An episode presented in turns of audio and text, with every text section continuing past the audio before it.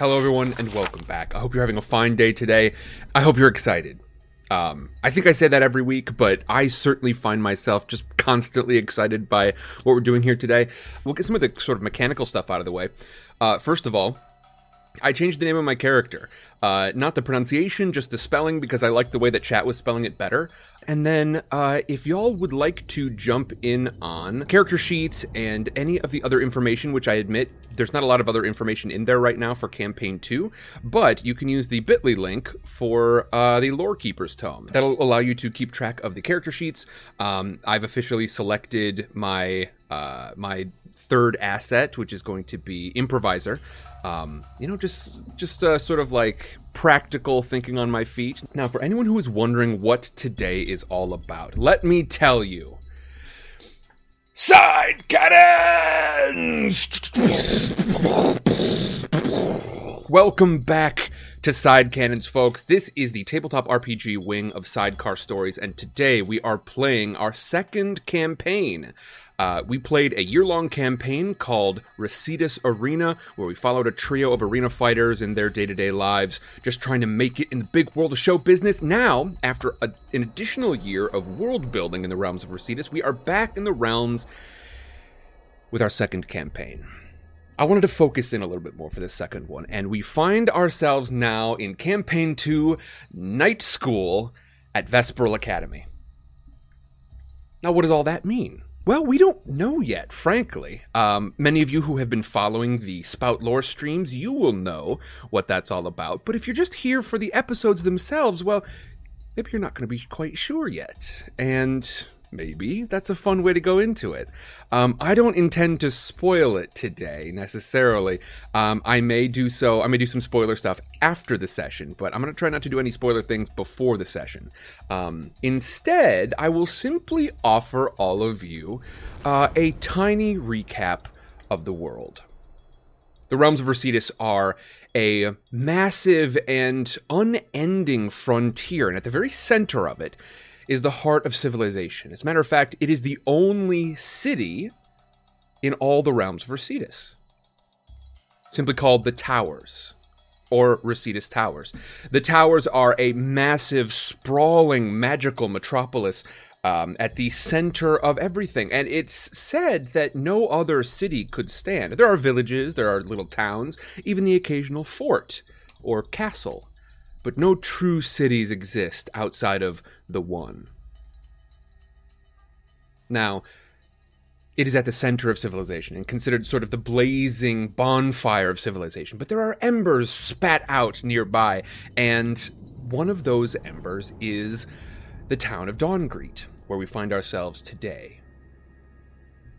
Dawngreet is the uh, the place where we had our last episode, and in this campaign, we are going to be focusing much more on a very specific place in this campaign.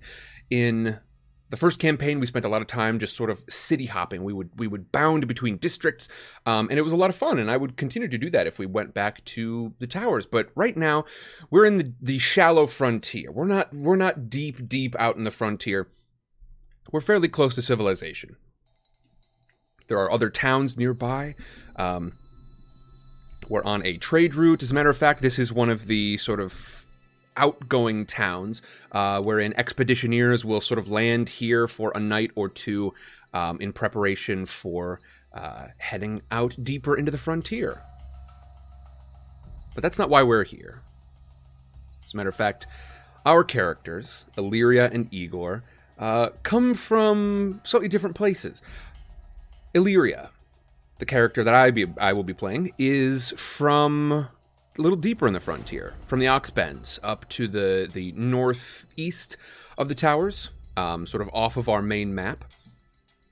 Coming down south, looking for an adventure, having never seen the towers before, and frankly, still hasn't got caught up with a group called the Wild Stallions, kind of a frontier gang who does some work in the towers as well, but they have tasked Illyria with bringing a chest south. Illyria doesn't know what's in the chest, but is not excited about the prospect of betraying these people that they know to be pretty dangerous. Igor is also not necessarily from around here. Uh, Igor is from a different part of the frontier.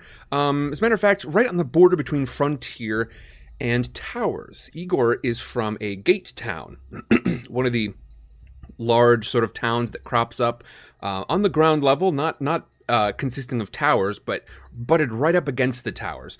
Um, and this little gate town on the southern side of the towers is where Igor grew up and learned uh, some of his stealthy ways. Uh, but Igor also got looped in with the Wild Stallions, um, and they brought him across uh, through the towers and then left him in this little town here. Um, for unknown reasons, but for a known purpose, which is to case the joint. The Wild Stallions want Igor to get a good handle on what the little town of Dawngreet is like, in anticipation that their gang is going to be expanding here. In Chapter 1,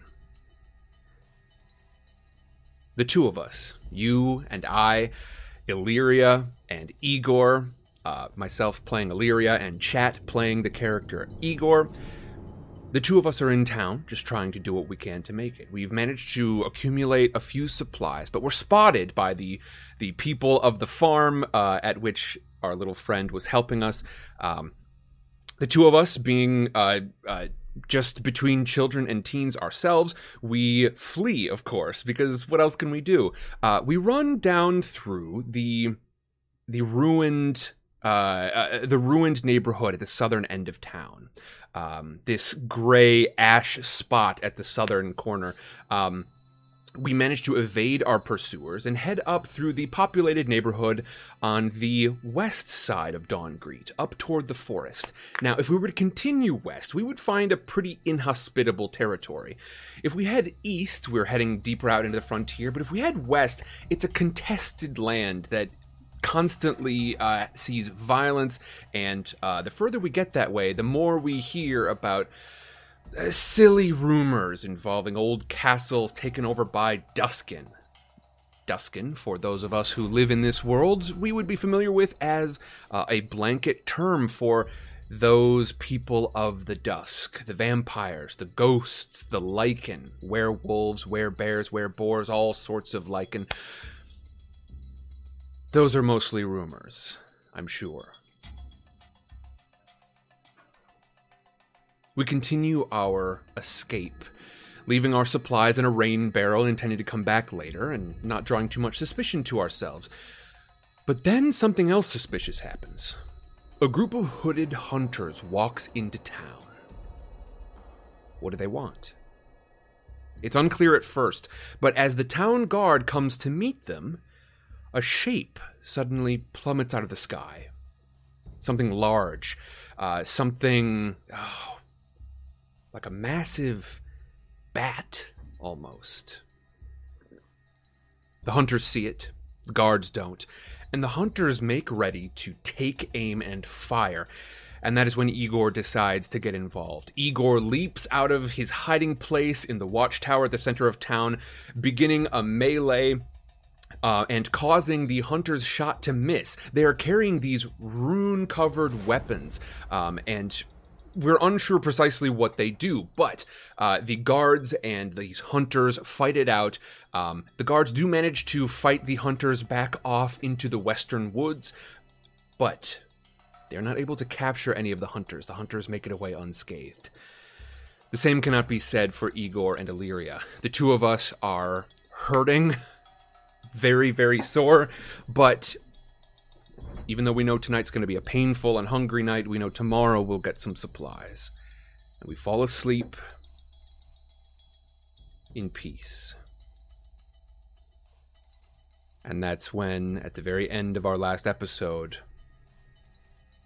a chain etched with runes loops down underneath the wagon where we lay our heads and wraps around Igor's neck. I thank you all very much for joining me here today, and I hope you will enjoy this next chapter of Night School at Vesperale Academy.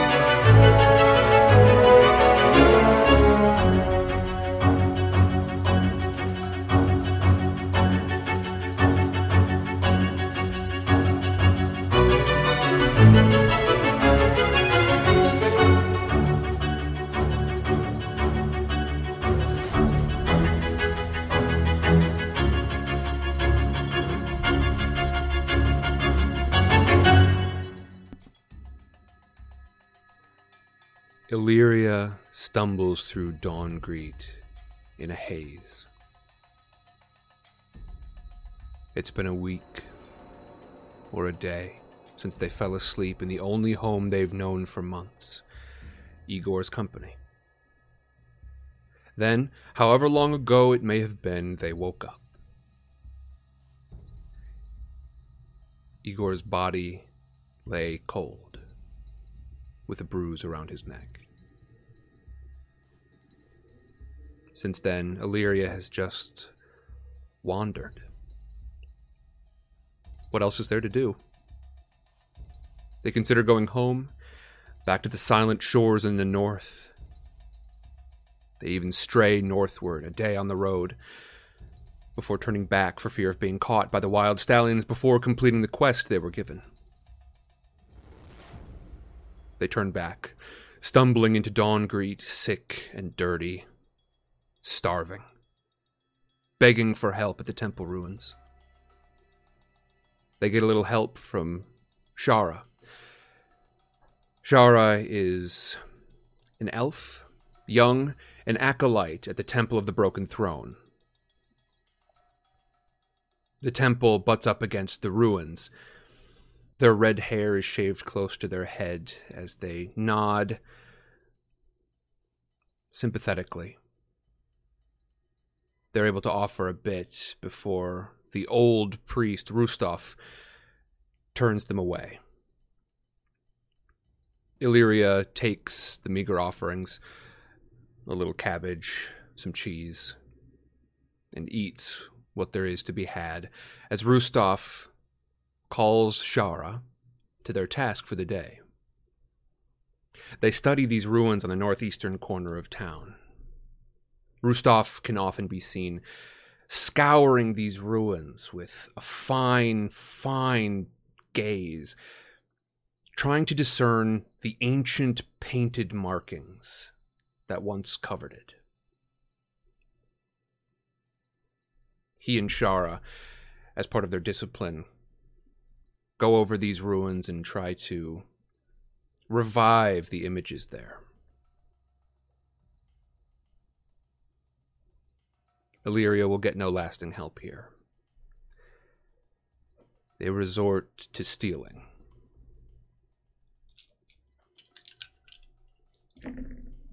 Wandering around in the expeditioneers' camp, there's not much to be had that isn't being closely watched. Illyria manages to gather some small supplies and then is run off they can't even call it home anymore. Illyria doesn't run off quickly enough. They take a beating that is considered a warning, but the expeditioneers are tough. With their spoils, they head to old Vyomir's general store, next to the whetstone blacksmith.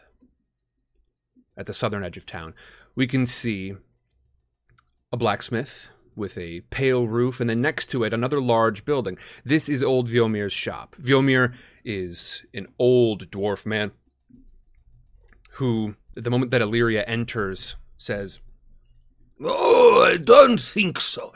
I know why you're here. You're here to uh, bring things out to hunters in the forest. No, I'm, I'm not. I've got um, a few horseshoes. I've got a, a bridle and um, uh, uh, some arrows. I would like to trade them for some food. Hmm.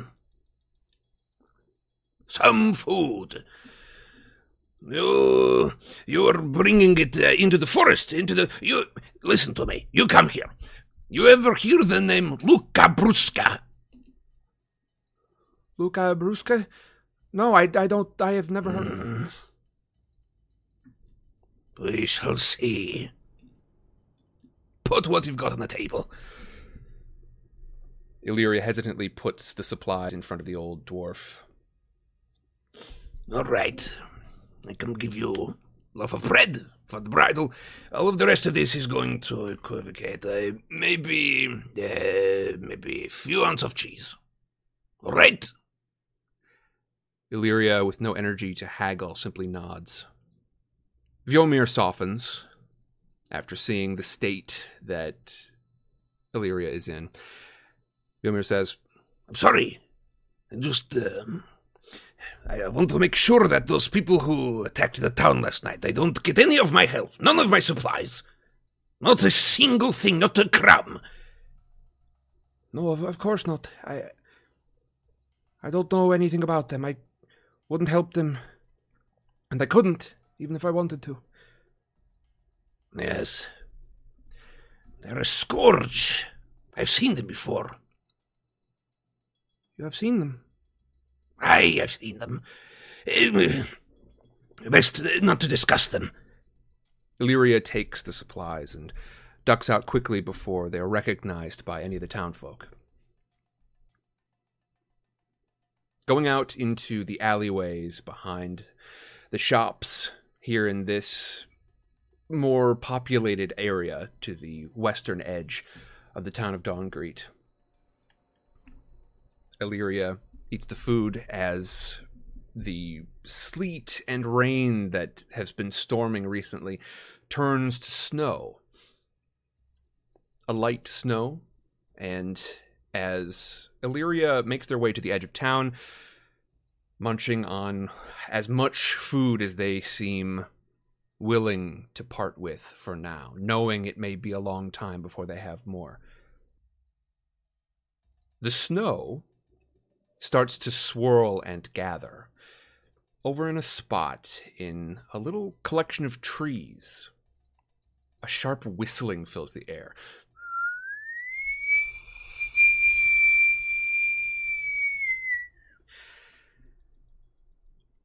The air whirls around, and in this little collection of trees, the snow whirls tighter and tighter and tighter in this cyclone before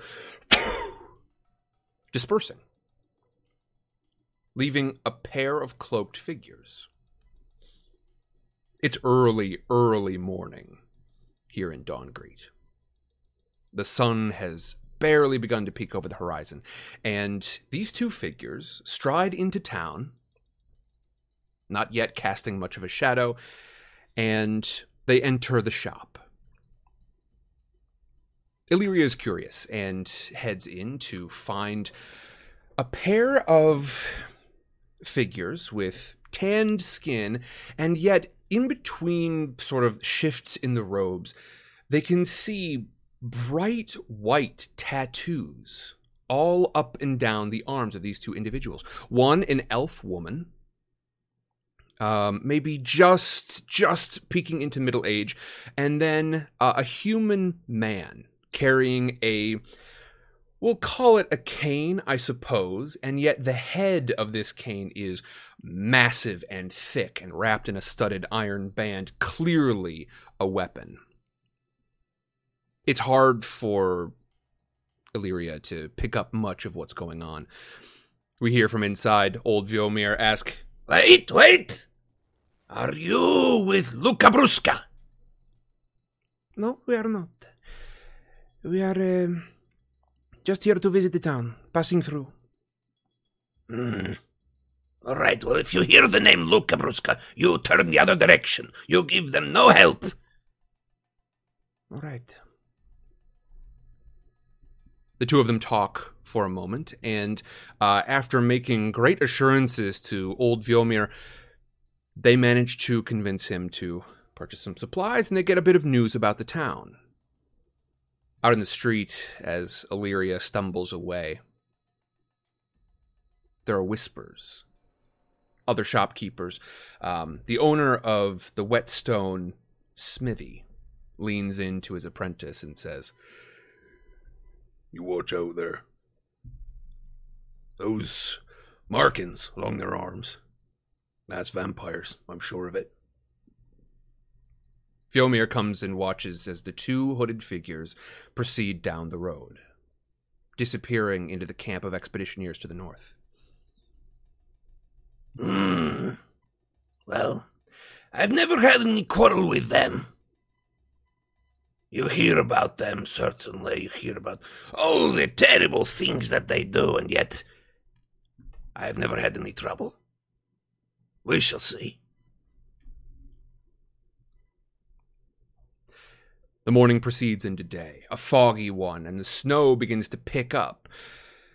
And still, Illyria gets no sleep. But they remember the food in the barrel. They stumble into the alleyway and eat hunched over the barrel. They manage to almost keep it all down. It's hard to show their face back in the camp after having stolen and so we're with nowhere else to go. Illyria heads into the forest. Illyria walks to the north, deeper and deeper into the forest, past the glass blower shop uh, with its quiet and secretive apprentices. Into the forest, Illyria walks alone, hoping that somewhere here, the underbrush, this mysterious figure that has been helping Illyria to survive on their trip south, hoping for some kind of aid. Illyria stumbles into the forest until, heading far enough, they come upon a hill off in the distance. It peeks through the fog, and up at its peak, the ruins of an old castle, skeletal against the sky.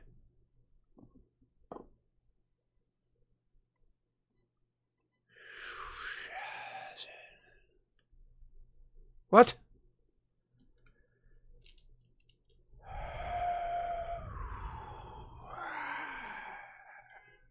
Where are you going?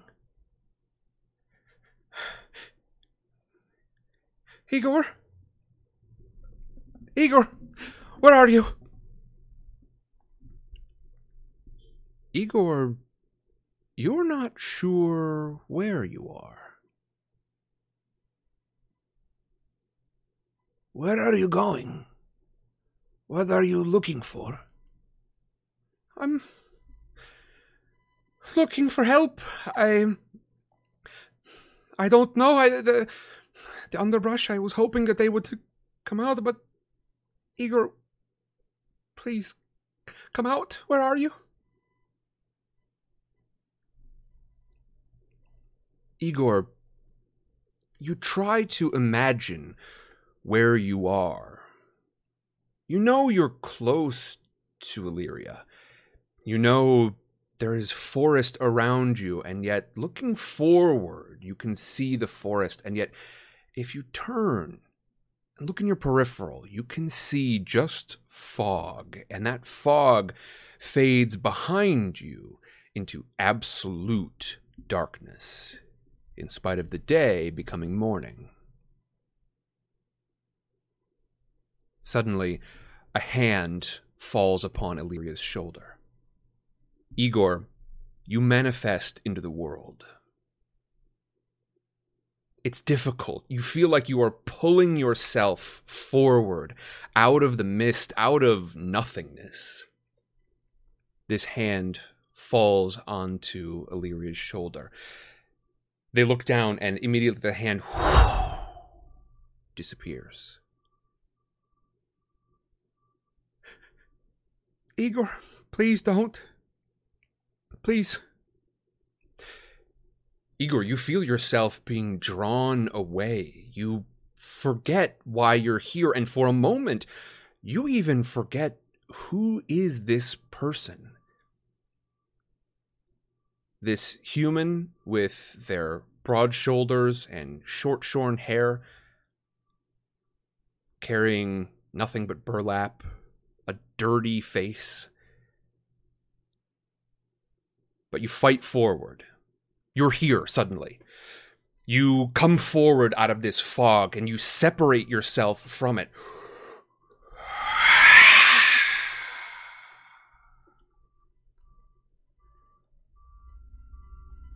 And there you stand.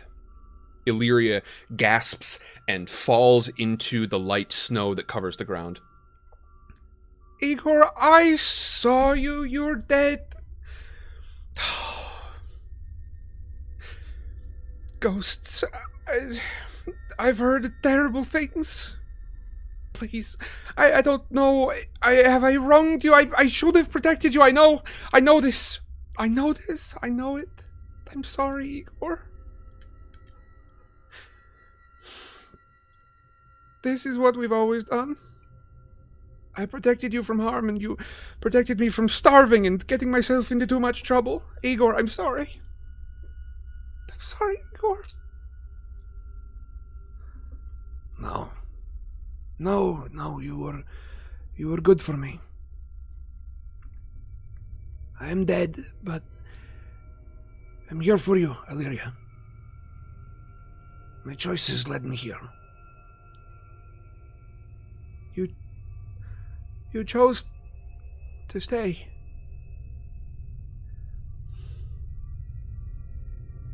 I'm happy to see you. And Illyria looks up into Igor's face, that elf boy with ashy blonde hair. That face that Illyria always imagined would stay young even as Illyria got much older. Igor wipes a tear off of Illyria's face, and Illyria feels this cold presence, a hand seemingly of the fog. I've got that key. The one that you picked up that night. I also brought these. And uh, Illyria pulls around the alchemy supplies. Um, just a little satchel, a little leather bag um, with a few beakers, um, uh, a, a little mortar and pestle. Just a couple of things that Igor would use to do a bit of light alchemy. I brought them. I, I was hungry, but I knew I couldn't sell them. But we didn't have anything else to bring. I I don't know where I'm going to go now, Igor. If I go, can you follow me? I Do you do you hunt here? Do you hunt Do you hunt me? Illyria sort of passes a hand through Igor's form, um, and then closes their eyes and just like, Ugh. It's very strange. We will see. All right. Oh. Oh. It didn't appear that Igor's efforts to wipe away Illyria's tears produced much of an effect. It's just sort of smudged the tears across their dirty face, and uh, they reach up and, and wipe underneath their eyes. But as they do, there's real relief there for just a moment. Because in the moment after, a sound.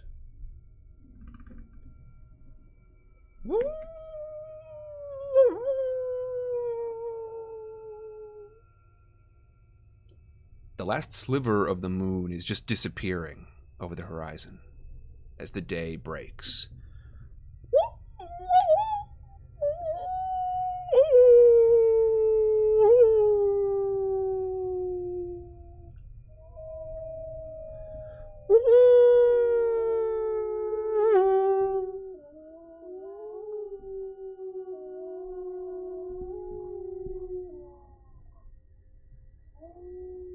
What's that? Wolves? This far out of the frontier? No, that can't be right. Um, all right, we, we should. I don't know if you can be hurt, but I know I certainly can. Let's let's head back into town. Footsteps. The forest darkens.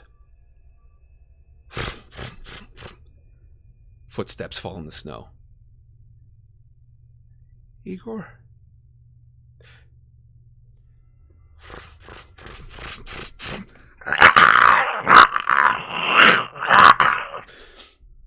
a massive form thunders out of the woods and pounds past Illyria through Igor, who who disperses as fog and then comes back together. I don't know which way we came. It's like I just woke back up in the mist. All right, I I'll try to lead us back, but at this moment, this figure turns and pounds back through the trees, and an enormous wolf with eyes that burn a rusty red charges at Illyria and takes a massive bite out of their shoulder. This is the nightmare moment. This is the moment Illyria was worried about, fighting all on their own. As far as they know. Now, of course, Igor is here, but what can Igor do? Well, Igor's gonna have to try some things and find out. Igor doesn't know yet what Igor's abilities are.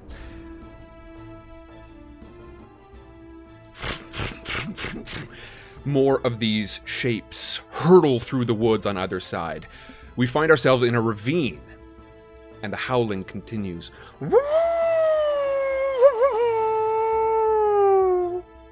But it doesn't just continue, it reverberates. The trees seem like they shake around us. Pine needles are falling and bits of bark are cracking in the cold. The snow continues to fall. As this uh, massive shape once again tumbles out of the darkness, and then another one comes through. the The morning is progressing, and yet the forest is getting darker. And as these howls in the near distance get louder, the darker it gets, and the more the trees thrum and reverberate crackling bark drops and this next shape comes out of the forest and grabs the satchel in which I'd been carrying the very last of my supplies, the ones I just got from Vyomir earlier today. Um the ghost of Igor whisks over through the woods. Uh, you find yourself traveling fairly quickly, but as you hurtle through the mist, you find yourself once again sort of forgetting why. But you remember, you're trying to help Illyria.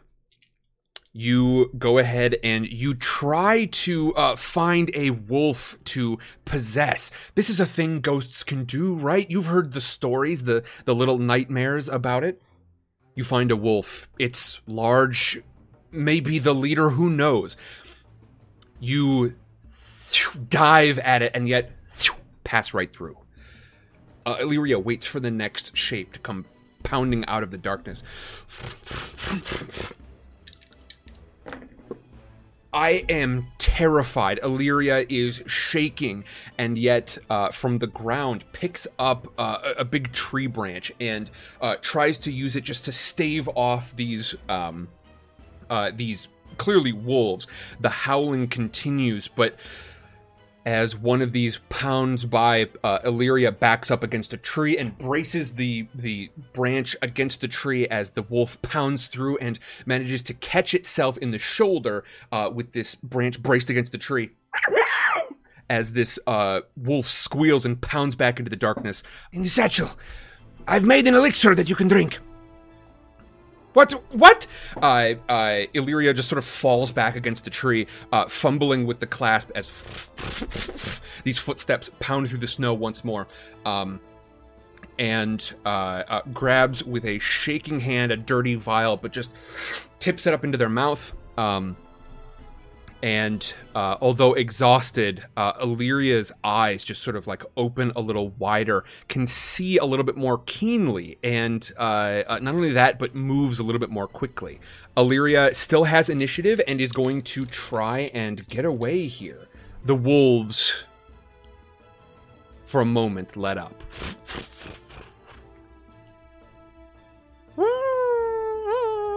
I know they are watching from the darkness. We both do, uh, as we sort of stand back to back with with my back chilling from your ghastly form right behind me.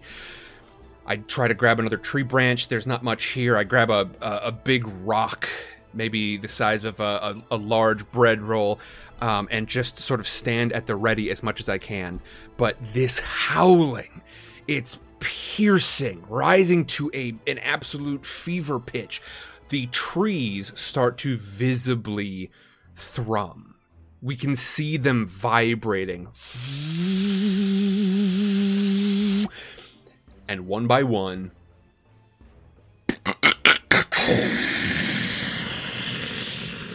burst into flames. It happens slowly. First one, and then another, and then another, until there are a half dozen trees around us, just shattering into sudden flame as though uh, struck by lightning. This howling gets louder, and we can hear that it is twisting around itself, unearthly harmonies and melodies being sung uh, in a non human voice. These wolves are singing something into the air, a powerful magic with all of them in chorus. And the forest lights up with fire from these exploding trees. The forest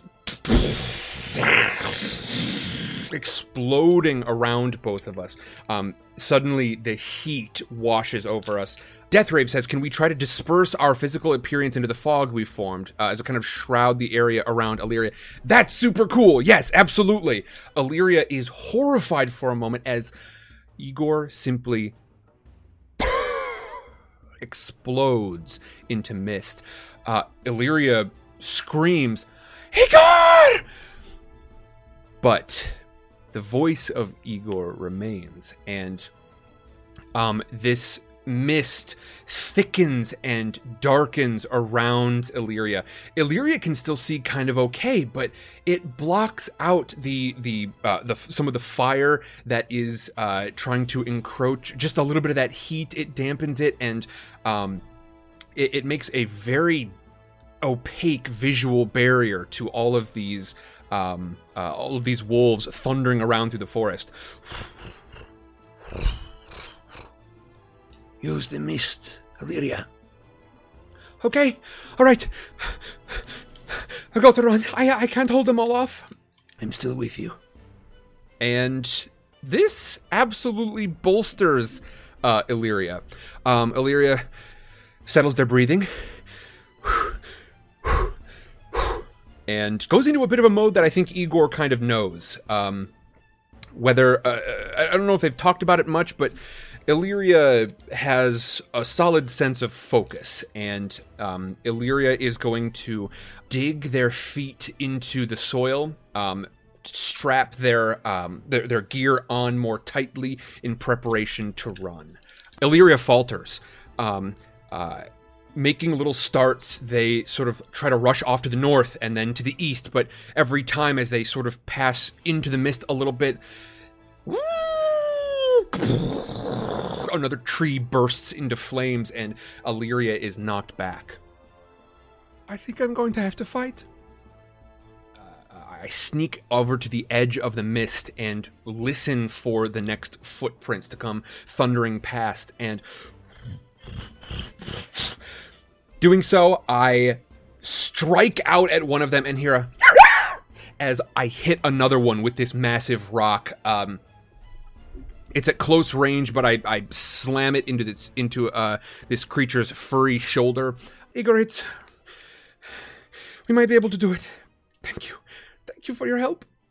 Uh, I managed to hit another one in the shoulder uh, as it goes past. Um, uh, and then this one, I hear a crunch. All right, Igor. Igor, I think if if I wait, I can try to. I can try to injure this one on the way past, and hopefully that will give me enough of an opening. If there are too many more, I'm not going to make it. But maybe if it's just this one, it's hurt. I can tell. Uh, Illyria just sort of like peers into the mist, looking up and around, hoping that Igor is indeed still there. Um, Whenever you're ready. Okay. All right. All right. Um, Igor clouding their senses. Okay. Okay, I love this. Okay, so fantastic. So, in addition to this fog, suddenly this sort of like unearthly whisper scream starts to emit from the fog. Um, a few yelps start to come out of uh, uh, uh, uh, of the distant fog here as this this scream, this whining keen reaches a fever pitch.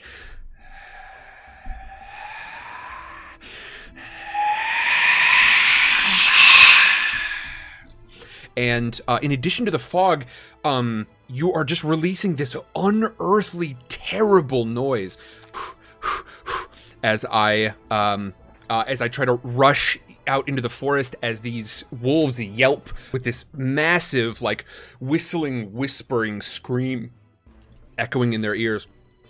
All right, if I can just take out this one wolf, I might have an opening where I can rush off into the forest. Come on, come on, come on, come on, come on. Ooh, these are good numbers. These are good numbers, folks.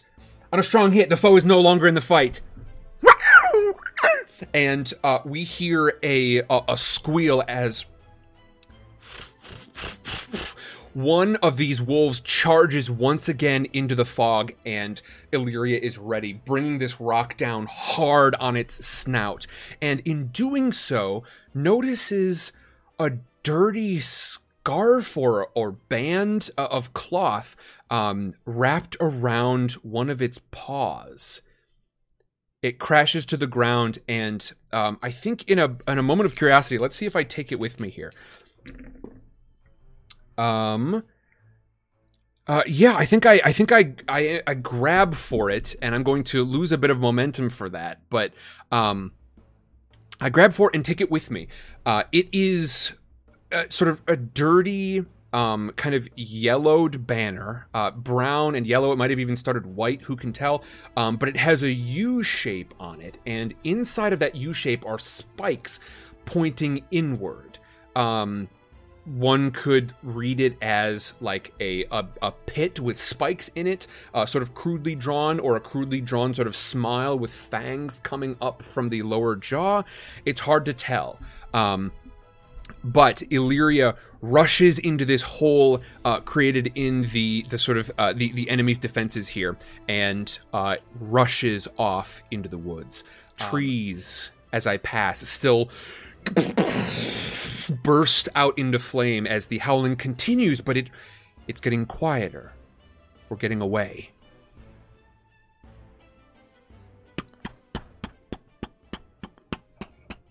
Our footsteps hit the snow as Igor simply washes behind us.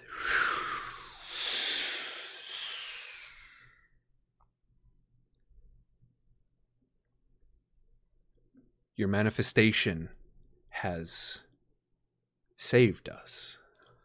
Saved me at the very least. They were able to get away with some supplies, and they are still certainly here in the forest, but we have started to make our way back to civilization. You've got a rusty red tinge, Igor, as uh, you form back into yourself. Um, Illyria is gasping for breath, panting with the effort of, of fighting and fleeing. Um, and Igor, you can feel that you yourself are not unaffected by all this exertion. Um, maybe it's simply that you are not accustomed to having this sort of ethereal form. Perhaps you are wondering, um, you know, like, does your physical body still get tired? It's hard to know right now, but you certainly don't feel great. Um, you feel once again like you're sort of losing yourself into that void that seems to hover right behind you at all times. Looking forward, you can see the physical world, but it's almost as if you're looking at it from the mouth of a cave.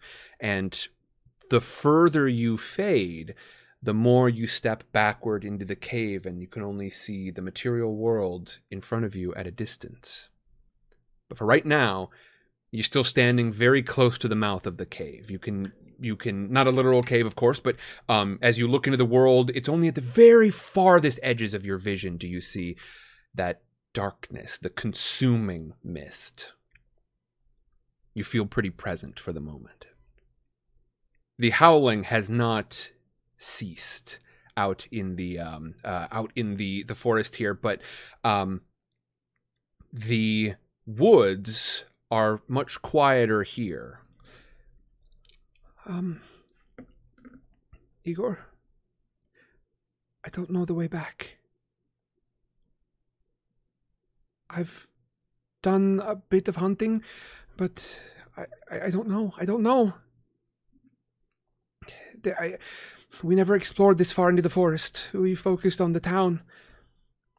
There is the castle up on the hill.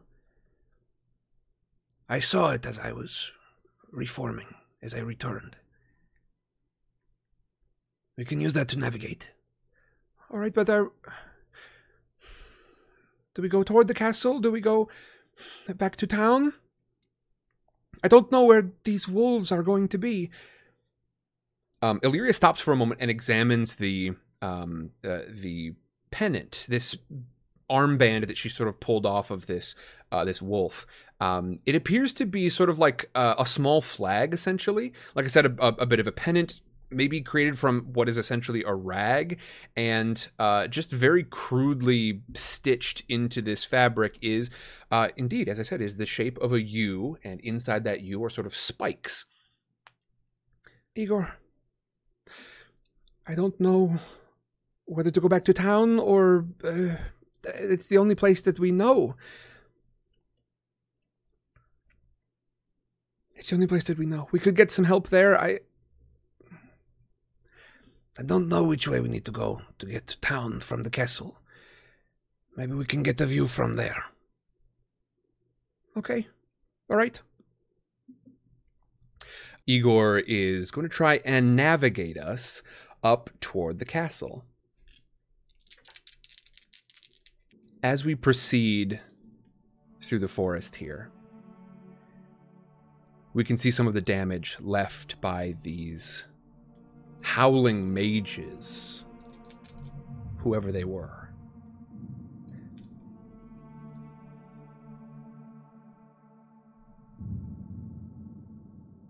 I've never seen a wolf wear a scarf before. This was tied onto its paw, it wasn't just caught there. Then again, I've never heard howling wolves that could burst trees into flame. Igor uses uh, the form of mist. This uh, j- just sort of um, casting away the need to to walk and scouts forward, disappearing into the trees in front. Um, Illyria knows what the mission is and therefore doesn't get too worried, but still sort of pulls their insufficient clothing around them, trying to fend off the cold.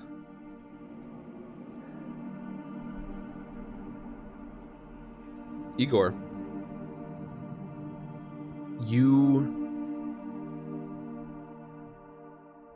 you whisk forward, and up on the hill there you can see the ruins. Again, skeletal, ruinous uh, a castle, this old artifact of some ancient keep. It's barely there, but it might give us a vantage point. Now, for this, we are both going to have to be very quiet. Igor comes back and reports Maybe it was not the wolves that made the fire. We don't know. It's true. It's true, but someone working with the wolves? Someone trying to fight the wolves? Eh, Was it the hunters? I don't know.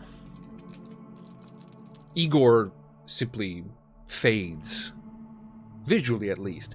In your own mind, Igor, you can see that you're still at the mouth of this cave. You you have receded a bit as you continue to sort of exert yourself in the material world. It's difficult. It's difficult to stay. The more you sort of seem to take advantage of your ghastly nature, the more it tries to overcome you. The more it tries to become your default state shadow and fog and mist and near nothingness. But you managed to hold on so far. It does, however, keep you incredibly stealthy. You are invisible, you leave no footprints, and you progress and lead Illyria up toward the castle. Illyria isn't quite so quiet. Illyria isn't accustomed to moving quietly and stealthily. And, um, I can Illyria can feel the energy being sapped. This is not the adventure that we signed up for. Illyria looks to Igor and says, I knew I wanted to get away from my town for a little while, just get off of those silent shores. I knew that it would be dangerous. But I didn't know how hard it would be to lose someone.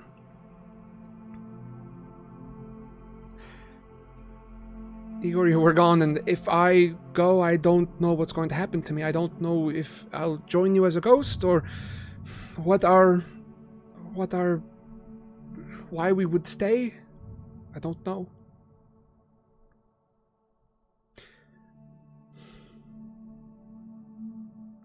Do you think that we.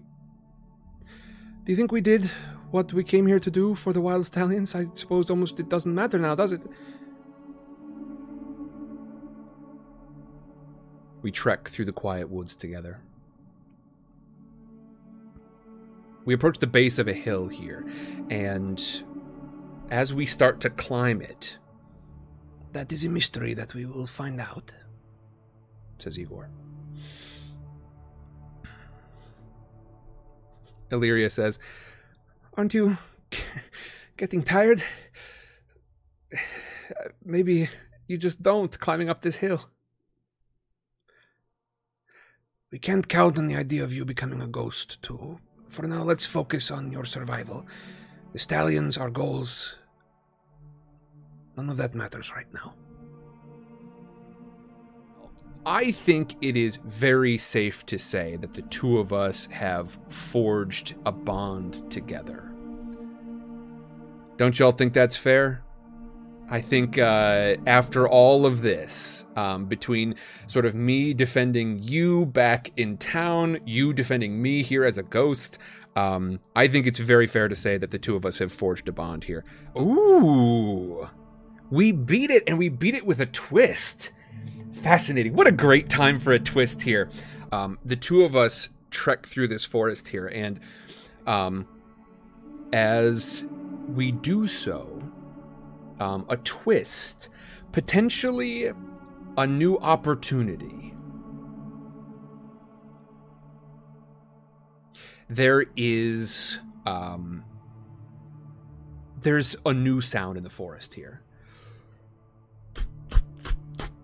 Footsteps on the snow once again. Illyria whirls around. Um, Igor, um, Igor, what do you see? the sun is a little brighter now and uh, igor you're having kind of a harder time maintaining your corporeal form against the sun um, certainly not something that's like sort of driving you away but it's a little tougher it seems uh, as the sun has come up and you are out of the shadows uh, to sort of maintain your natural form here um, uh, this padding in the woods. It doesn't sound like the the uh, the rapid sort of thunderous footsteps of a uh, of the wolves here.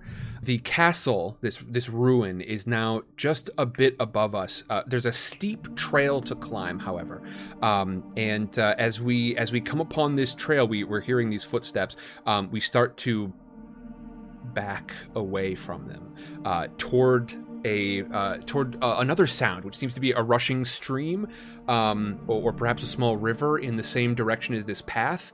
Um, as we do so, um, here in the forest, uh, we see a shape emerge.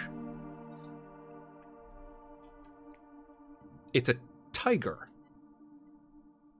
A white and black striped tiger. Um, sort of that classic, you know, the the one that most people think of when they hear Siberian tiger. Um, but this one has the the black and white stripes rather than the orange ones.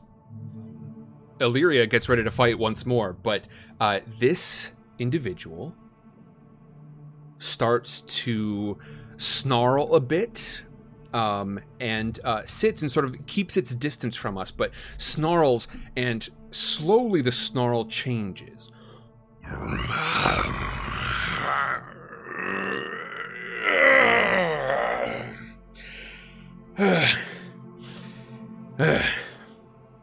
And slowly, this tiger shifts uh, from its original uh, sort of black and white tiger form uh, and becomes shorter and stockier uh, until it is mostly a dwarf. Mostly a dwarf. This dwarf uh, sits on its sort of squatted on its hands and knees here uh, before sitting back and saying,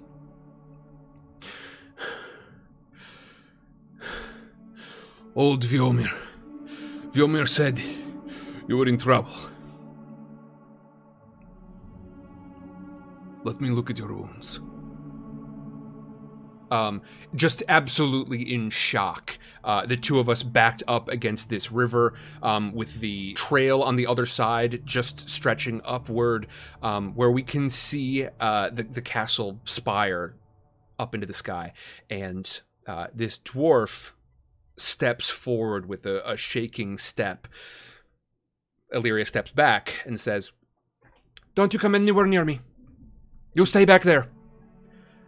Listen, you're not going to. You're not going to feel well for a couple of days. The blood on your shoulder.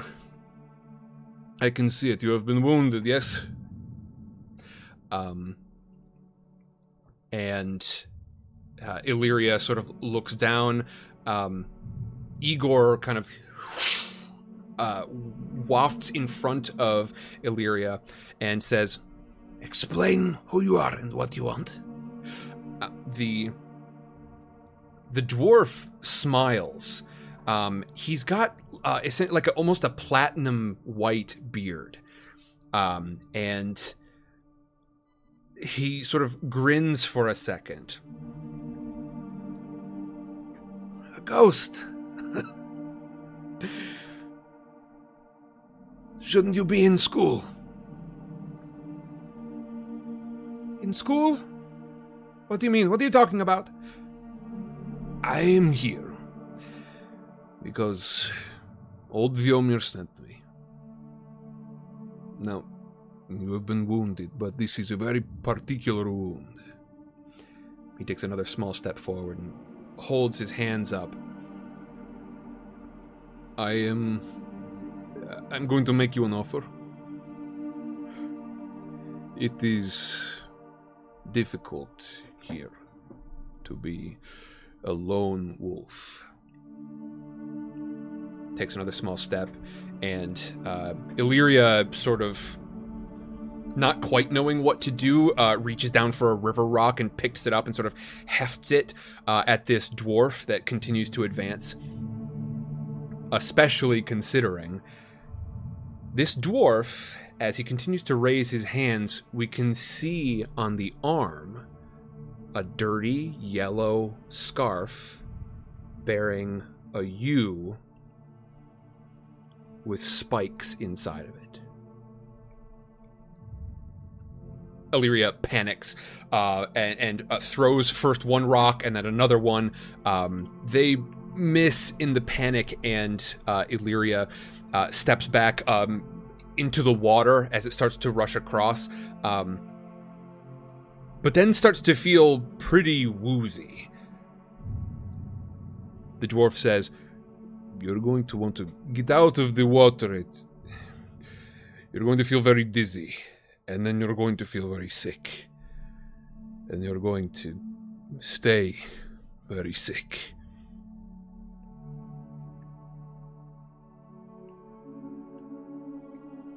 He looks up at the castle up above um, and says, Listen, I don't know if I can help you, but I can offer you a different choice. It is hard to be a lone wolf, but it might be easier to be something different. I give you only a chance. And um, reaching forward, uh, as I said, this dwarf is only almost reverted to a dwarf. And uh, as he reaches forward, um, Illyria sees off in the forest the underbrush, this shape, this shape that has followed Illyria and kept Illyria safe uh, throughout uh, times of absolute desolation. Illyria goes to raise another rock and strike at the dwarf, but seeing the underbrush over the dwarf's shoulder, it just shakes what must be ahead. This dwarf extends a hand, and it's almost changed into a dwarf's hand, but at the edge, at the ends of its fingers, still claws, long, vicious ones, and it reaches toward the wound and grips tightly around it. Illyria screams into the forest, and it's enough to make them fully pass out. Illyria drops into the stream, um, and uh, the dwarf hauls them back up onto the riverbank. What did you mean by school? What have you done? The dwarf says, Listen, you're going to get some help, alright? Help is going to come for you, and yet, it might not be the sort of help that you want.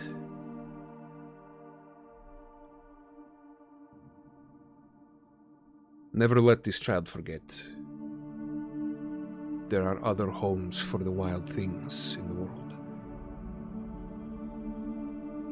You yourselves could find a different way.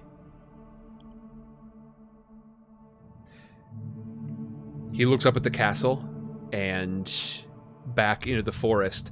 Um, doesn't seem to see the underbrush. As a matter of fact, I don't know if Igor does either.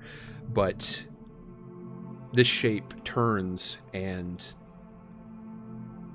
plots away back into the forest. As you lose it between the trees, Igor, um, it sort of changes from a you know reasonably tall but stocky shape into a long black and white shape and disappears into the snowy forest perfectly camouflaged. You look you don't see the underbrush. That seems to be how the underbrush operates. But you stand now over illyria's unconscious body um, sort of uh, one arm still dangling into the river. Igor, with Illyria unconscious on the ground, uh, you try as you might. However, your sort of your your form is not corporeal enough to get a hold here. Um, your ghost form is i mean it however strong you were before which is not terribly um, you are even weaker now uh, against the sort of the, the simple act of strength it would require to move illyria but reaching down toward illyria you find that you you get a hold not so much on their physical form, but on something closer to their spirit. You reach into Illyria. It's strange, but your your hands pass not even into sort of an approximation of of their physical form, but the the essence of them, which sort of spins around their body and and uh, along uh, the you know the things that they carry with them um, that they consider important. It's not just uh, the, the spirit of this person is not just in the body, and you reach in and find blood at war with itself. You hear the howling of the wolves in this essence. You hear uh, the low rumble growl of that tiger here, and you hear shouts, terrified screams of Illyria as they are simply caught up in this fight even uh, even more so than the fight between the hunters and the guards this is a clash between two enormous legacies this is the first time i think that igor has ever really been deeply aware of the grand fable this thing that underlies the realms of Residus. You get just the smallest peek at it, and you see why the Duskin are something else. You see, this blood is at war with itself, but much more so, it is a legacy on on one side, the howling of wolves and um, uh, the enormous weight of obligation to a pack and lineage. On another side, you see enormous traditions of solitude and solace. You see uh, ancient lines of hunger and instinct, and both the viciousness of the hunter and the fear of prey. And those things slowly swell and swell, and those legacies, whatever it was that Illyria's legacy might have been, it is now being crashed over and buried in this avalanche of legacy.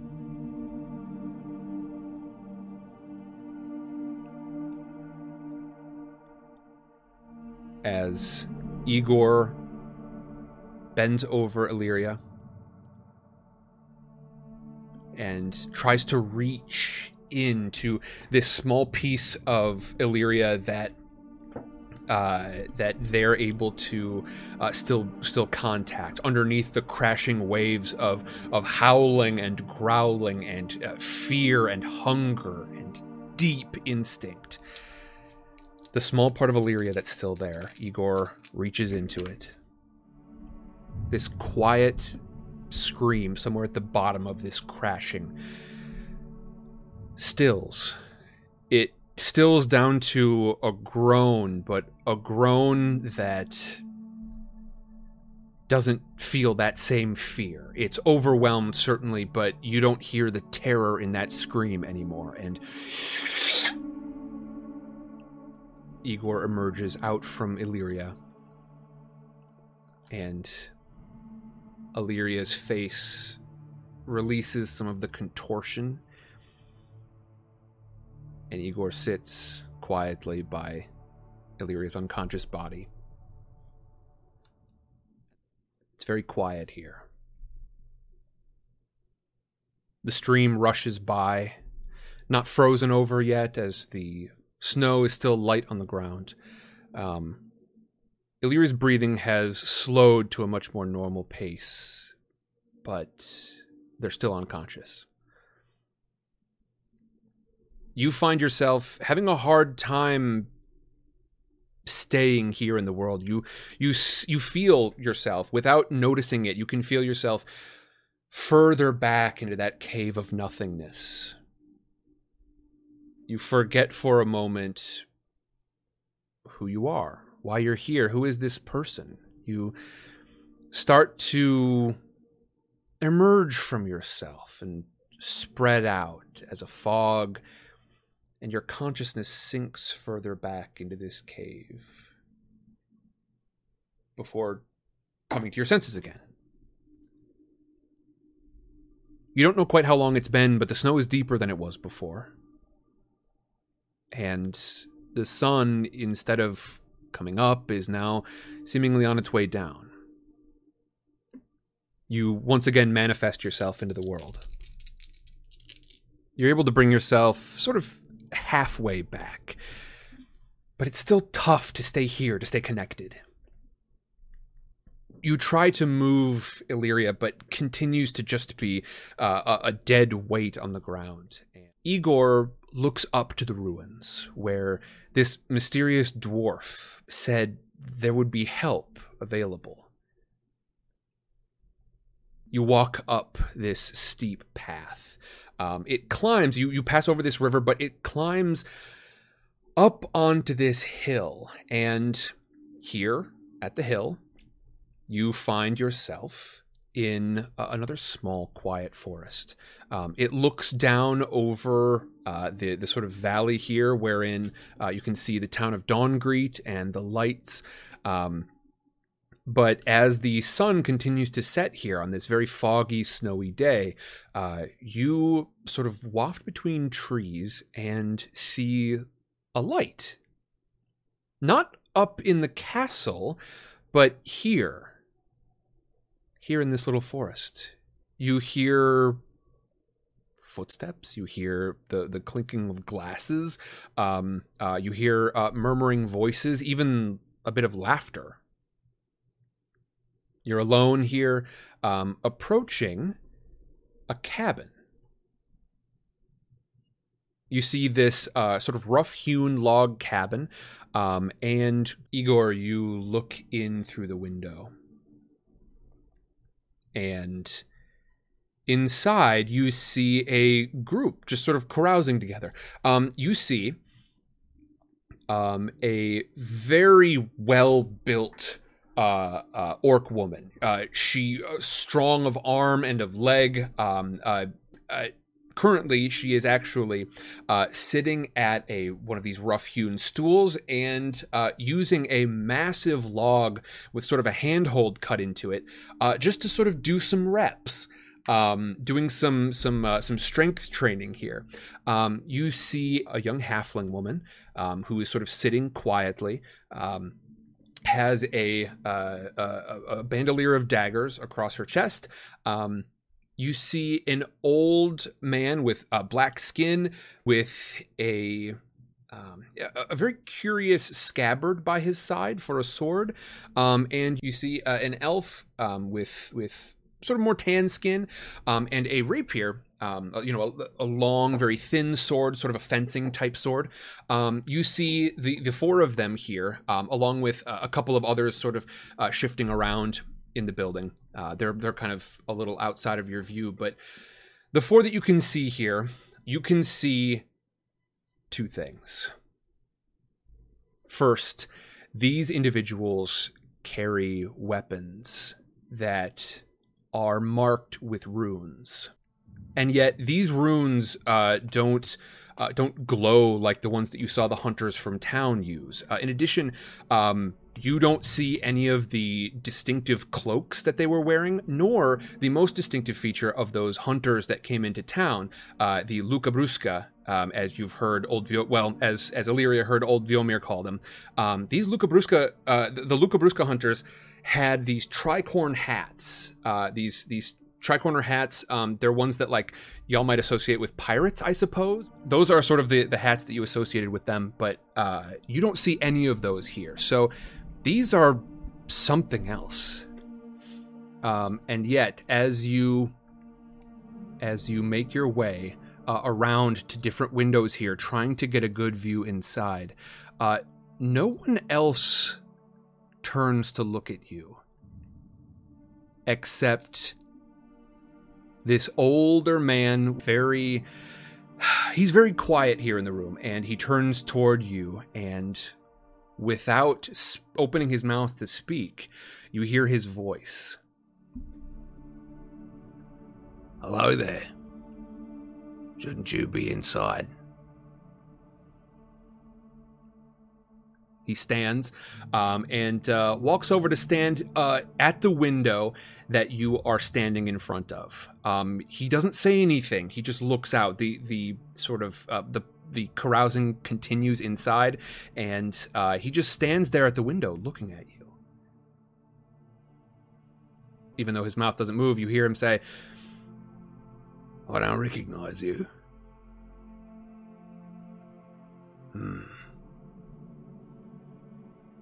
Might have a new one tonight then, eh? Inside? He sort of like lazily jerks his head over his shoulder, and uh, you know, like you can see, he's indi- indicating toward the castle. Aye. Inside.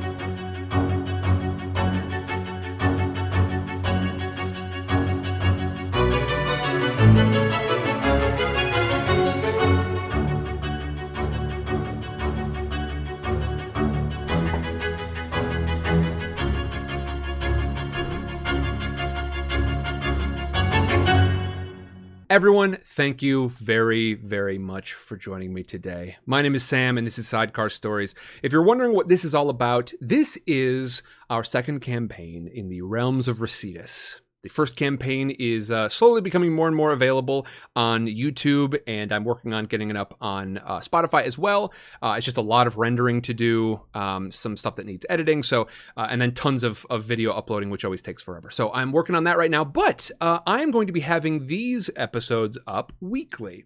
Um, this is uh, something where you're going to be able to find these 24 hours before the next episode goes live. So you're going to be able to find these. Of course, they'll be here on Twitch. Uh, and uh, in this case, the Nightmare version, which if you're listening to this on YouTube or Spotify, I have edited this down into a non Nightmare version. um, y'all, this has been lovely. Uh, I'm going to have to do some work on the next one, but we have officially reached the school. And now we are, you know, we're going to be getting into sort of the meat of this campaign. Um, those of you who are unaware of what we're doing here, uh, this has been sort of the plan the entire time. Uh, I needed a couple of episodes to set some things up. I know this is a, um, I, I know this is sort of an atypical kind of campaign thing, and I know I have done some bending here. I know that I have uh, done a little bit more kind of railroading, uh, I guess I would say.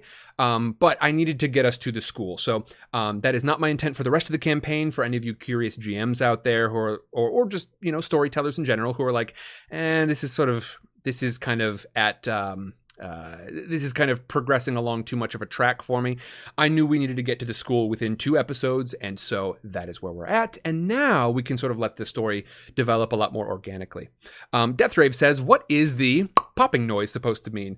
Uh, that is an edit point for me um, Death Rave. That's how I know I have just said something incorrectly, and so I'm going to go back and edit that. Um, so yeah, Death Rave.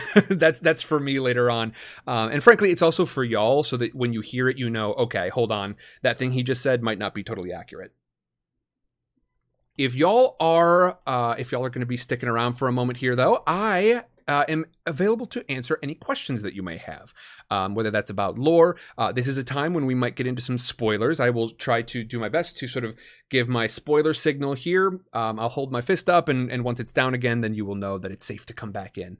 Um, but we're sort of like we're getting near the end of spoiler territory. You know, the the uh the progress of this campaign, I knew we needed to spend at least one episode, if not two, uh, somewhere between two and three episodes. That was my that was my intent here um, to get us to the to the castle because I wanted us to to set down not roots necessarily in Dawngreet, but to have some idea of what we were doing there and uh, a good sense of you know kind of uh, how well we had progressed on our um, uh, on our plans back in Dawngreet. Um, and then now that we're here at the castle, now it's going to become a lot more about exploring this place and exploring the people who are here. Um, I've got an interesting little array of, of characters already put together, and I'm sure we're going to be discovering even more of them. But yeah, folks, uh, I'm really excited. Uh, as of the next episode, I'm going to have my Lycan assets. Um, you, y'all, you have already had a chance to explore your new ghost asset. You are, you're the little ghost person. You're a little ghost lad. Uh, how are you enjoying it so far? I do need to make some adjustments here because there's no. Uh, I just realized there's no penalty for um, a miss, and that's just the way that this game works. Is you know there's always some sort of like um, there's always some drawback to a miss. It's it's one of the way it's one of the core ways that this system moves things forward. Um, but uh, yeah, Hen, it went pretty well today. Um, we had a character become a ghost last session, and uh, this session, my character became uh, a Lycan. We shall see which sort. As a matter of fact, do, you, do we want to? Uh, do y'all want to hear some spoilers? Do you want? Do we want to roll for some spoilers here? Let's find out. Let's find out which of the two is going to win. I am going to roll 2d10 here on a 50-50. You missed uh, kind of almost two, Hen. Yeah. Um, but don't worry, I'm sure there will be more. Um, we're gonna roll right now. I'm gonna say um, on a one through fifty uh, on a one through fifty, the uh, the the sort of Lycan spirit that is going to dominate is going to be the wolf. On a fifty-one through one hundred, uh, the Lycan spirit that dominates will be the this white Siberian tiger. Okay, so here we go. We're about to find out what sort of Lycan Illyria is going to become. Um, now, this is going to be this is going to be a little spoilery here, so I'm going to keep my fist up here while I uh, while I decide while we find out. Okay, it would appear with a 21 that I am going classic werewolf. There we go. Uh, Deathrave says, so I was a little distracted during the moments with the Tiger Dwarf and Illyria. I couldn't tell if after she was battling internally with Lycan and Tiger Blood fighting to take over her with her watching essentially, or with her and the Lycan Blood alone, if that makes sense. Um, basically, all three of them were sort of in conflict. Uh, it was it was a lot like um, uh, the fight back in town between the guards and the the uh, Luca Brusca hunters. Um, the town guard versus Luca Brusca hunters. Both of them are much more powerful than Illyria, but Illyria was just sort of like caught in the middle of it. Uh, and so, yeah, I, I, would say both of these both of these sort of bloodlines were were kind of raging uh, over top and around Illyria, and they were unable to sort of like really defend themselves. But that's kind of the situation there. Yeah, exactly, Han. There are two wolves inside you. Uh, in this case, one wolf and one uh, white Siberian tiger. So uh, that is where we're at right now, folks. Uh, this episode is going to take a lot of editing. There's a lot of editing got to go on with this episode. Um, meanwhile, let's take a look at some of our um, uh, some of our quests, some of our vows, because that is the way to sort of earn XP in this game. Um, I want to I want to take a look at some of these vows. So um, is Illyria is Illyria ready to return to Brackwater, ready to settle down? Absolutely not. But I think it's possible that you know with this with this big first fight, I think it's sensible to take like a to to, to like make some progress toward this thing. You know, it, it seems like um, uh, I, I have made this I have made this vow to return, and I made it you know back before I left. Um, so I've made some progress toward it, but I don't know if this is one that Illyria will eventually want to complete. We'll, we'll we shall have to see, um, because I can I can choose whether or not to take the move. Um, uh, to let's see, where is it? Where is it? Here we go. Fulfill your vow. When you achieve what you believe to be the fulfillment of your vow, roll against the challenge dice. Okay, yep. Um, or roll the challenge dice against your tracker um, Illyria is indeed experiencing internal conflict and will continue to do so into the next episode. Um, y'all just got a bit of a spoiler there um, for what's going to show up probably like midway through next episode. We'll see. Um, but yeah, any additional questions that y'all have about the world here? Uh, of course, we did, you know, um, quite a bit of world building, and then we played a year long campaign, and then we spent another full year just doing lore. Uh, and within all of that, we have developed out quite a bit of information for the realms of Residus. Um, if you would like to know more about that, you can use the Residus command. that will bring up the link to the fandom. Uh, and then, of course, bit.ly slash um, uh, Lorekeeper's Tome will bring up um, some of the like Google Drive information. I'm trying to consolidate as much information as possible into one place, but you know some of these some of these links are still useful in other ways. Um, Castle Vesperale is located. Um, I can actually show you, Hen. You want to see exactly where it's at, Hen? Let's go. Let's go on a quick adventure here, um, because some of y'all may not be aware of this. Um, so we're gonna jump into Inkarnate, um, which is the uh, the sort of map building spot. Yeah, this is why we've got the map. Um, let's see. Oh, good grief! I can never remember how exactly I did this. Okay, did I use? I, I hope I used the right screen for that. I did. We're good. Okay, so this is currently our largest existing world map. Let me jump over to the screen. This is currently the largest world map that we have. Um, intentionally, a lot of the frontier has been left uh, pretty blank. Y'all know this um, if you've been here for any of our world building streams. Um, once this map loads in here, you'll be able to see the the the Residus Towers. All of that gray space there in the middle of the green, um, that that in, this enormous sprawl of gray here uh, for any of our newbies. This is the uh, this is the the the city of Residus Towers. As you can see, it's absolutely massive. Um, I try to describe it as the sprawl of Shanghai with the height of New York and higher. Um, or oh, maybe I should start using Dubai and higher because that is that's sort of like the imagination that I have for it. Enormously tall towers uh, to the point where you could you could live your whole life and never see the ground. Uh, you could live a whole life and never see uh, uh and never climb to the top of, of a tower. Um, and you could live an entire life never leaving the towers. Um, uh, because it's just in so massive. So let's zoom in a little bit here. Uh, I'm, I'm, actually not going to take you straight to where we're at because I want to go there uh, by a I want to I want to go there by the route that uh, Igor took. So Igor, of course, as y'all know, is the character played by Chat. So um, if y'all would like to know where Igor is from. Um, it might even be good. Like, if y'all want to give me a name for this gate town, do let me know because this is where Igor is from. Igor is from right down here um, near Crag Carrick. Uh, this is where um, Igor got looped in with the Wild Stallions um, because they operate right down here near Crag Carrick. Um, and, uh, you know, with Boggs the Mountains crew, sort of that was the way that Igor got in with them. Um, uh, Igor has probably visited the the town of Perseverance. This is the town that um, uh, one of our one of our PCs from last campaign sort of founded here. But this is the gate town, uh, and Igor went through Crag, Crag Carrick um, on sort of a, a, a, running mission, and as I mentioned, not necessarily fully accepted by the Wild Stallions. They made their way through the city, um, probably taking the Ponte de Catalina bridge. Um, uh, past the Bakers Guild, um, through many, many districts. I, I, kind of like to imagine that each one of these little squares here kind of is a district. Um, some of these larger tokens indicate like a known district that we, you know, have lore about. Um, you know, they kind of represent like like uh, points of points of importance, points of interest. Um, they very well may have traveled through Cheap's Gate um, on their way out of town. Um, but then there are these two gate towns of Paura and Fabra. Uh, Paura is probably where they left Residus Towers and traveled out into the world. Now, some of these landmarks are unknown to most, but uh, traveling through dangerous territory here. Um, these roads are left as much alone as uh, as they can be. But uh, this is where we find ourselves now.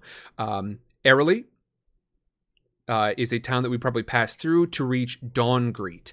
And Dawngreet uh, is right here at the tip of the forest here, uh, encompassing, uh, encompassing some of the Lycan territories. But uh, as we can see, this sort of delta swampland area, um, this archipelago um, uh, in the massive river from the north this is uh, this is roughly where we find ourselves. So, um, if you're wondering where some of the roads go, here is the town of Dawngreet. Um, if you are wondering uh, what these roads are, basically, if you go north on this road, you head up uh, along these this forest. So uh, you head up along this forest here. Oh, hello, man! The navigation on this program is a little wonky, uh, but otherwise, Sandra, I also have been very, very happy with it.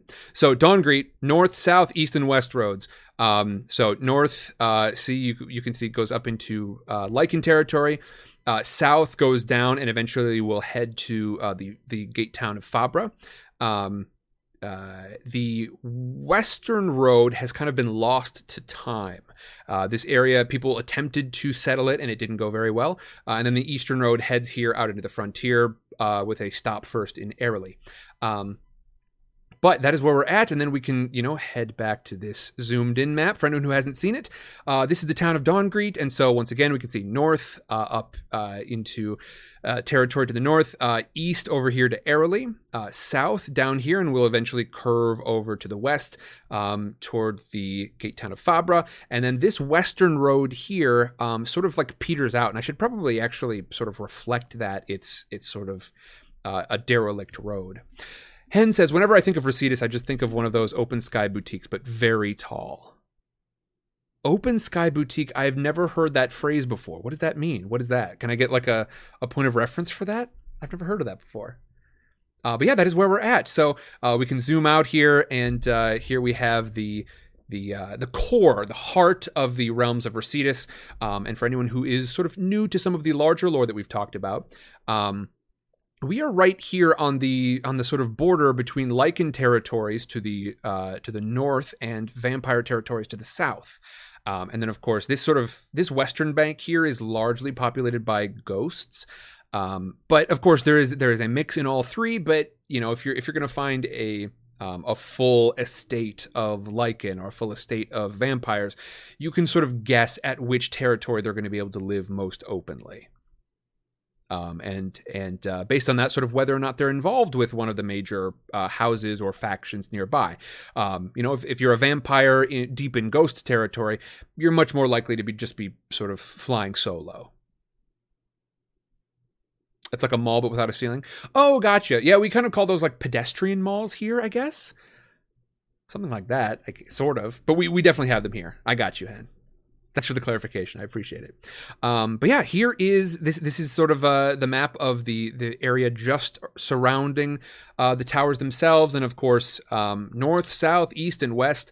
All sorts of uh, different uh, uh, different biomes, different frontier areas to explore, um, and we are focusing in right now on this little section of the world here, and we're going to really dive deep. I want to spend a lot of time talking in this campaign about spoilers coming up here for themes.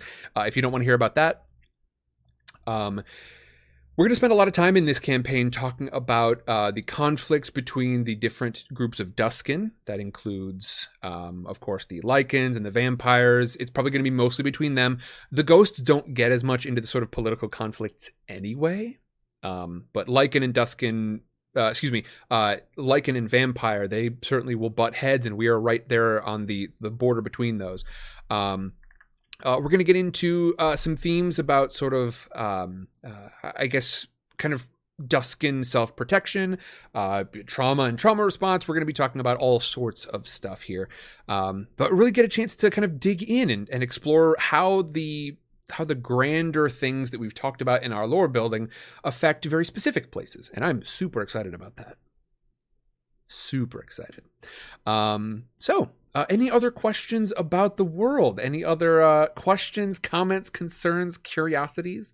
Um, let me head into the general RPG chat. Um, let's see. I gotcha.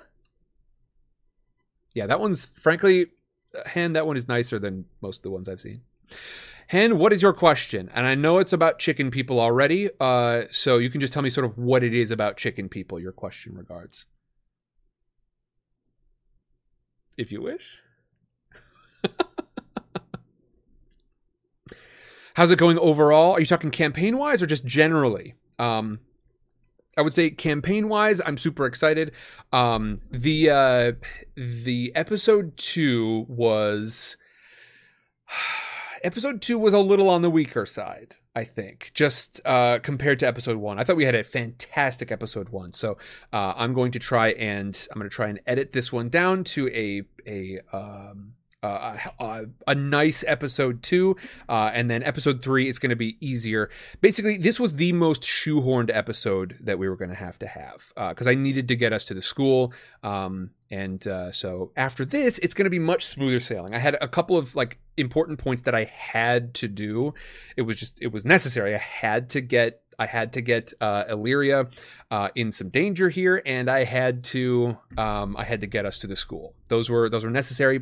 From here on out, this story gets a lot more organic, um, which is how I operate best, with, without sort of like really really tight constraints. Um, uh, but Hen is wondering, sort of in general. Uh, it's a good question, Hen. I appreciate it. Um, I am. I mean, I'm doing pretty well. Uh, I have got some. Um, I, I, caught up on my antidepressants uh, which was very much a good move for me. Um, I probably should have done it much sooner, but you know, better better late than never. Um, I am really thankful because uh, California has some pretty solid public health care, um, unlike the states that I have uh, experienced in the past. And uh, so, yeah, I'm really thankful for that. Um, I am, I'm feeling much, much healthier, so much healthier um, than I have for like the last two years or so. Um, you know the, the pandemic has been really tough for me because i'm very social and so not being able to engage in that in the same way has been really hard. Uh, but i've been on these antidepressants for a couple of months now and just uh, they're, they're working like a charm. So uh, yeah hen overall pretty good. Pretty good Sanders says, "Try a country that's not the U.S. Healthcare is great here." Uh, yeah, healthcare in the U.S. Uh, in the U.S. has just become kind of a, a pretty capitalist hellscape of um, insurance providers uh, charging more as uh, uh, as doctors charge more, but then the doctors can charge more because the insurance covers it, right? So what's the big deal? Well, it all, all of this money that the uh, the insurance providers and uh, healthcare providers are sort of throwing back and forth, it all comes from somewhere, and it's just sort of uh, yeah, you know, we we don't have necessarily people. Um, uh, immediately paying these massive, massive amounts of money. Uh, but over time, that is what it has become: is that uh, healthcare just kept charging more and more because insurance was covering it, and so insurance covered less and less and less. And now those prices stay high, but the insurance providers aren't participating as they should have been. So I'm really thankful for public healthcare super super thankful. Although otherwise i probably wouldn't have started a second campaign here. Um, i would still be spending a lot of time just well real messed up i'll tell you all that much. Uh, let me see. Um uh, we got some lore questions here um, Deathrave says, so as of right now, Igor has no idea what killed him, right? Does Illyria? Uh, and the answer is no, neither of them do. Um, but it's the sort of thing that uh, we're going to be able to investigate because I believe we've already got it on there. Yep. Oh, wait, hold on. I think we've already got it on here somewhere.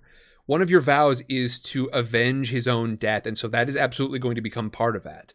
Um, yeah, you're gonna uh, Igor is gonna have some opportunities to like as you as you reach some milestones there, um, as you hunt around for for clues in that regard. You're gonna be able to find out more about that. Um, we also, even I, Sam, have not decided what it is that Igor is actually haunting. Um, right? Because because the haunting is tied to something, something that is integral to um, the sort of um, uh, what did we call it? The sort of the the ambiguous legacy. Um, some of the sort of deeper lore stuff here, and I will I, will once again hold up a hand for. I guess this is spoilers, even though it's really sort of just spoilers about deeper lore of the world that most characters in this world don't understand.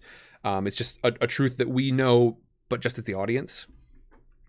Um, the grand fable sort of uh, is the underlying force underneath everything, um, and it sort of uh, uh, you are a, a ghost exists because their legacy is uncertain, and so yeah, we will have to find out what part of your legacy is so uncertain that it would cause you to become a ghost.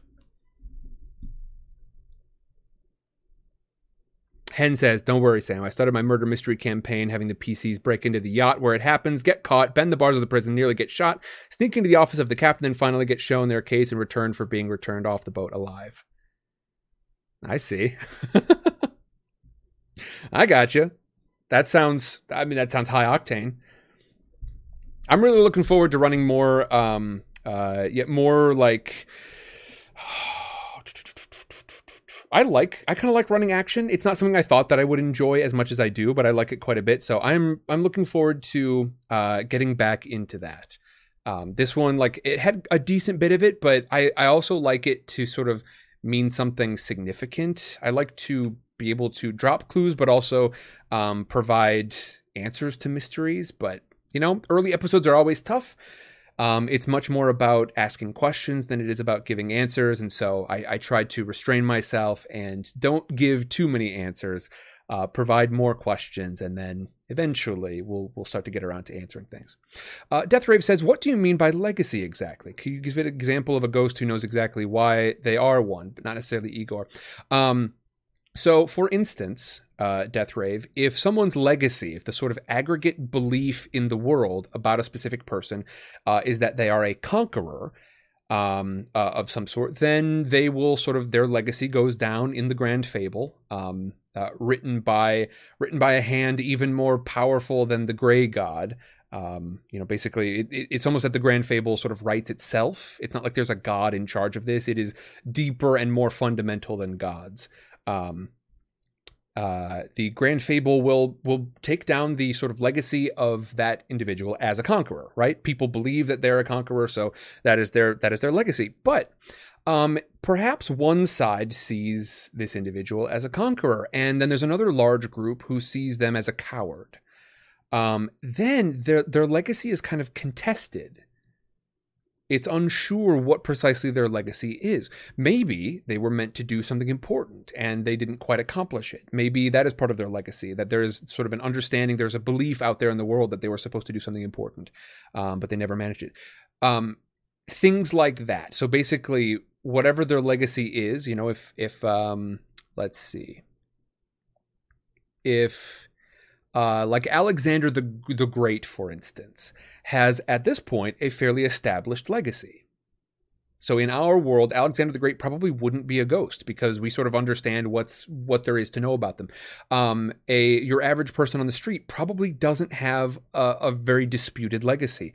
They've got a few people who know them pretty well, and those people are going to generally agree on what they know about the person. But let's see, let, let's let's say, for instance, we've got like um, well, let's use the real world again. Uh, if there was somebody who uh, did, you know, maybe did a ton for the community, uh, but was also sort of like funneling a lot of money into uh, into organized crime. Then a bunch of people know them as an organized criminal, and then a bunch of people know them as a uh, you know a real community member. That that legacy is pretty disputed, so that person might well come back as a crime as a crime, uh, might well come back as a ghost or I should say, stick around as a ghost.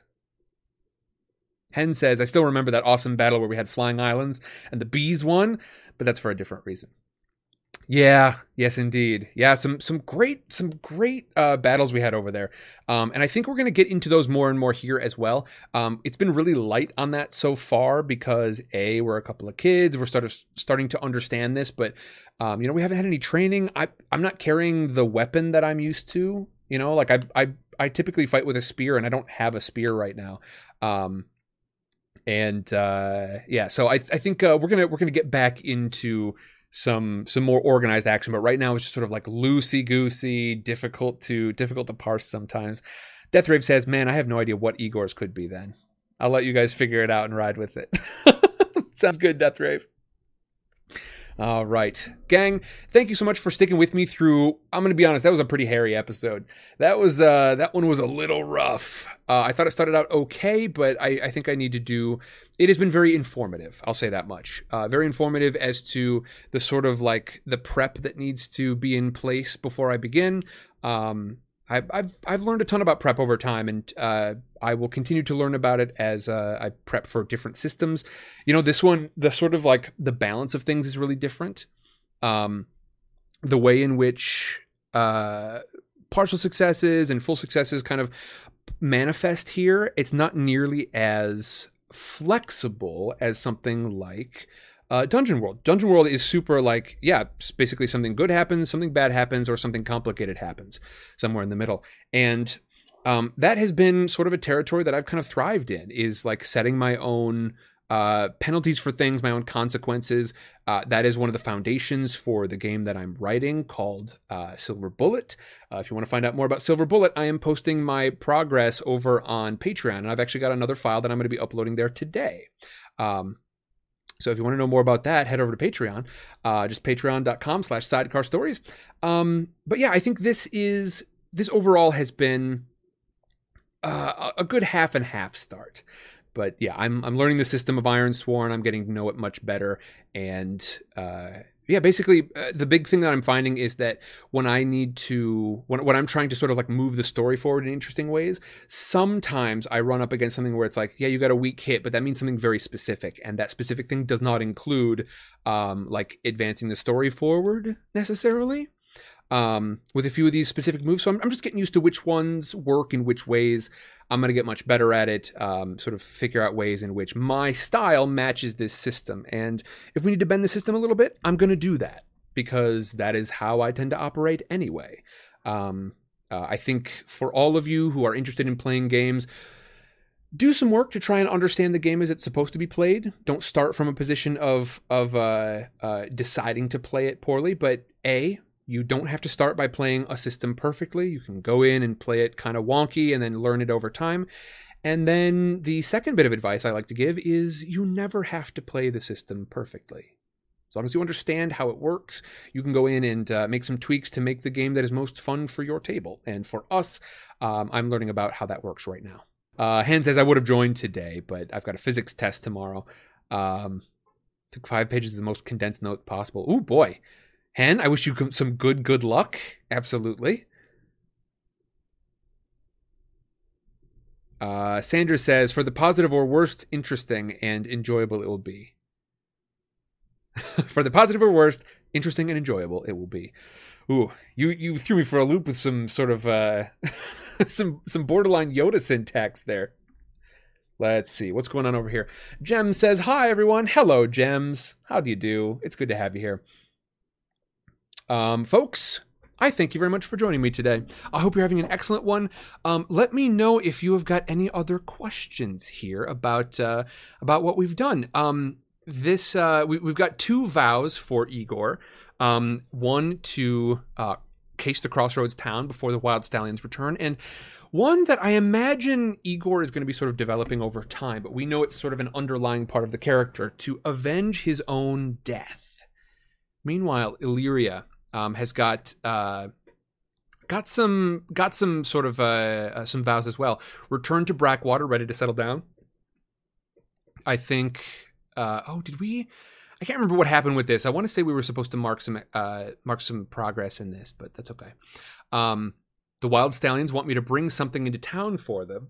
Uh, it's a it's a locked chest, and that's actually still back in town. I didn't bring that with me necessarily. Um, I probably would have hidden it because it would have been too heavy to just sort of like carry around. Uh, but then I also am I've got a vow to discover the truth of the underbrush.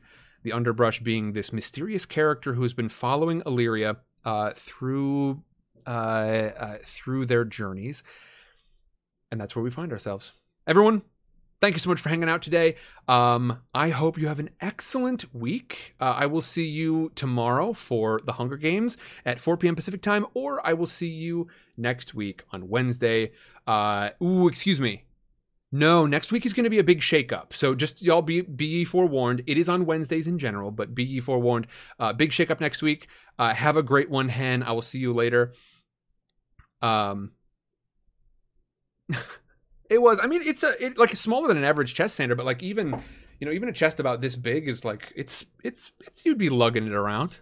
We'll see. We'll see how it goes. Maybe I'll, I'll just I'll probably just make a luck check to figure out whether or not I brought it with me, um, or if I hit it. Uh, Deathrave, thank, thank you so much for joining me. Sander, have a good one. Hen, have a good one. Gems, I'll see you later. Everybody, I hope you have a fantastic day. Um, my name once again is Sam. This is Sidecar Stories. Uh, Tuesdays, we're going to be coming back uh, once my schedule sort of frees up. I've got a few RPG things I want to do before I fully commit to Tuesdays again. Wednesdays, we have got Side Cannons, the tabletop RPG wing of Sidecar Stories. That is what we're doing here, and uh, you can find this here noon Pacific time on Wednesdays. And then, of course, Thursdays are Flying Sidecar, a voice actor's venture through some stories that we all love. Reading The Hunger Games right now, 4 p.m. Pacific time on Thursdays. Everyone, I love y'all. I will see you later. Thank you very much for joining me. Bye bye.